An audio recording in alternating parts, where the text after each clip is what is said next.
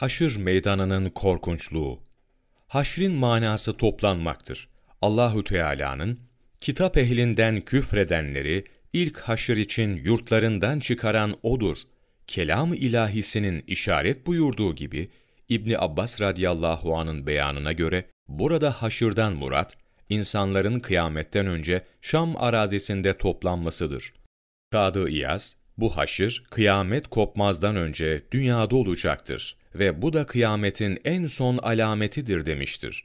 İmam Kurtubi rahmetullahi aleyh, zahir olan yani hadisin lafızlarındaki manaya uygun olan budur dedi. Yine bir başka rivayette İbn Abbas radıyallahu anh, bu haşr ahirette olacaktır. Develer de cennet binitlerinden olacaktır demiştir. En iyisini Allah Celle Celaluhu bilir. İbn Abbas radıyallahu anh'ın reyini şu hadis tayin etmektedir. Resul-i Ekrem sallallahu aleyhi ve sellem Efendimiz şöyle buyurmuştur. Kıyamet gününde insanlar üç sınıf olarak haşredileceklerdir. bir Yaya grubu olarak, yani iyi amellerine günahları karıştıran müminler. iki Develer üzerinde binekli olarak, yani imanda kâmil olup ileri gidenler. üç Yüzleri üzerine sürünerekten, yani kâfirler. Müslim.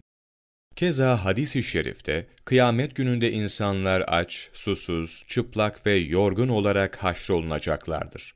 Halbuki dünyada onlar hiç açlık çekmemişlerdi. Asla susuzluk görmemişlerdi. Hiç çıplak kalmamışlardı ve hiç yorulmamışlardı. Her kim Allah Celle Celaluhu rızası için aç duruyorsa, Allah Celle Celaluhu da onu kıyamet gününün darlığında doyurur. Her kim Allah Celle Celaluhu rızası için halka su verirse, Allah Celle Celaluhu da onu kıyamet gününde susuzluğu anında sular. Her kim de fakir giydirirse, Allah Celle Celaluhu da onu giydirir. Ve her kim de Allah rızası için en iyi amel işlerse, Allah Celle Celaluhu da ona yeter buyurulmuştur.